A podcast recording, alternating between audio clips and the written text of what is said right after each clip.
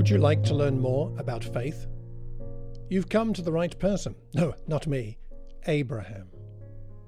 I'm Malcolm Cox, and this is a daily devotional podcast called Adventures in Faith with Abraham. Abraham, who went, according to Hebrews 11:8, even though he did not know where he was going. Join me as we step out on a faith adventure with Abraham.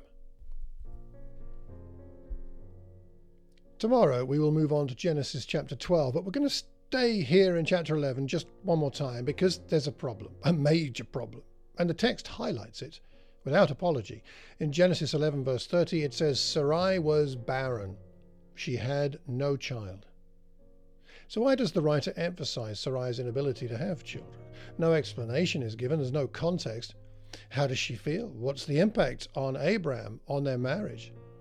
We can only speculate, but Perhaps some cultural context might be helpful here from the word biblical commentary. It says this Without children, the man had no one to perpetuate his name, and the wife enjoyed little prestige and much frustration, for she had no alternative career to motherhood.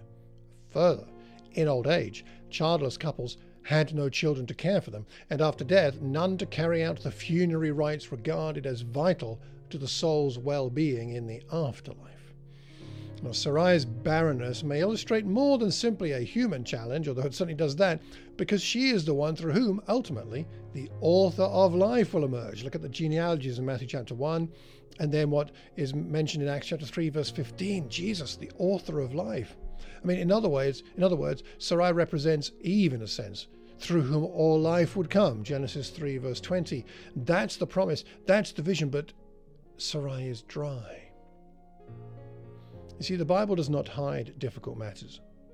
Obstacles and disappointments are highlighted, not hidden. Heroes are revealed to have flaws. There's no airbrushing here.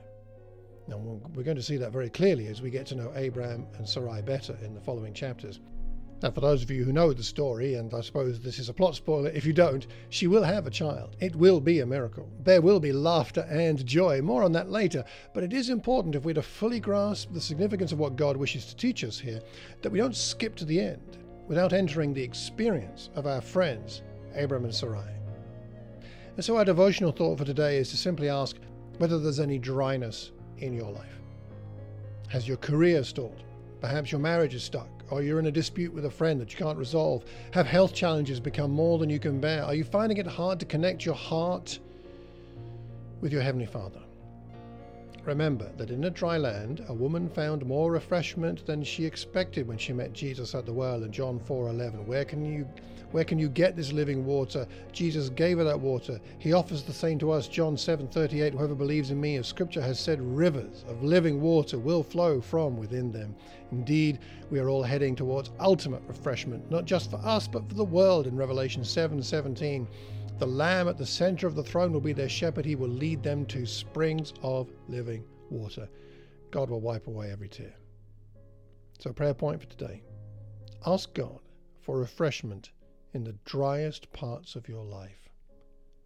If you have any questions or feedback, please drop me a line malcolm at malcolmcox.org. Romans 4, verse 16. He is the Father of us all.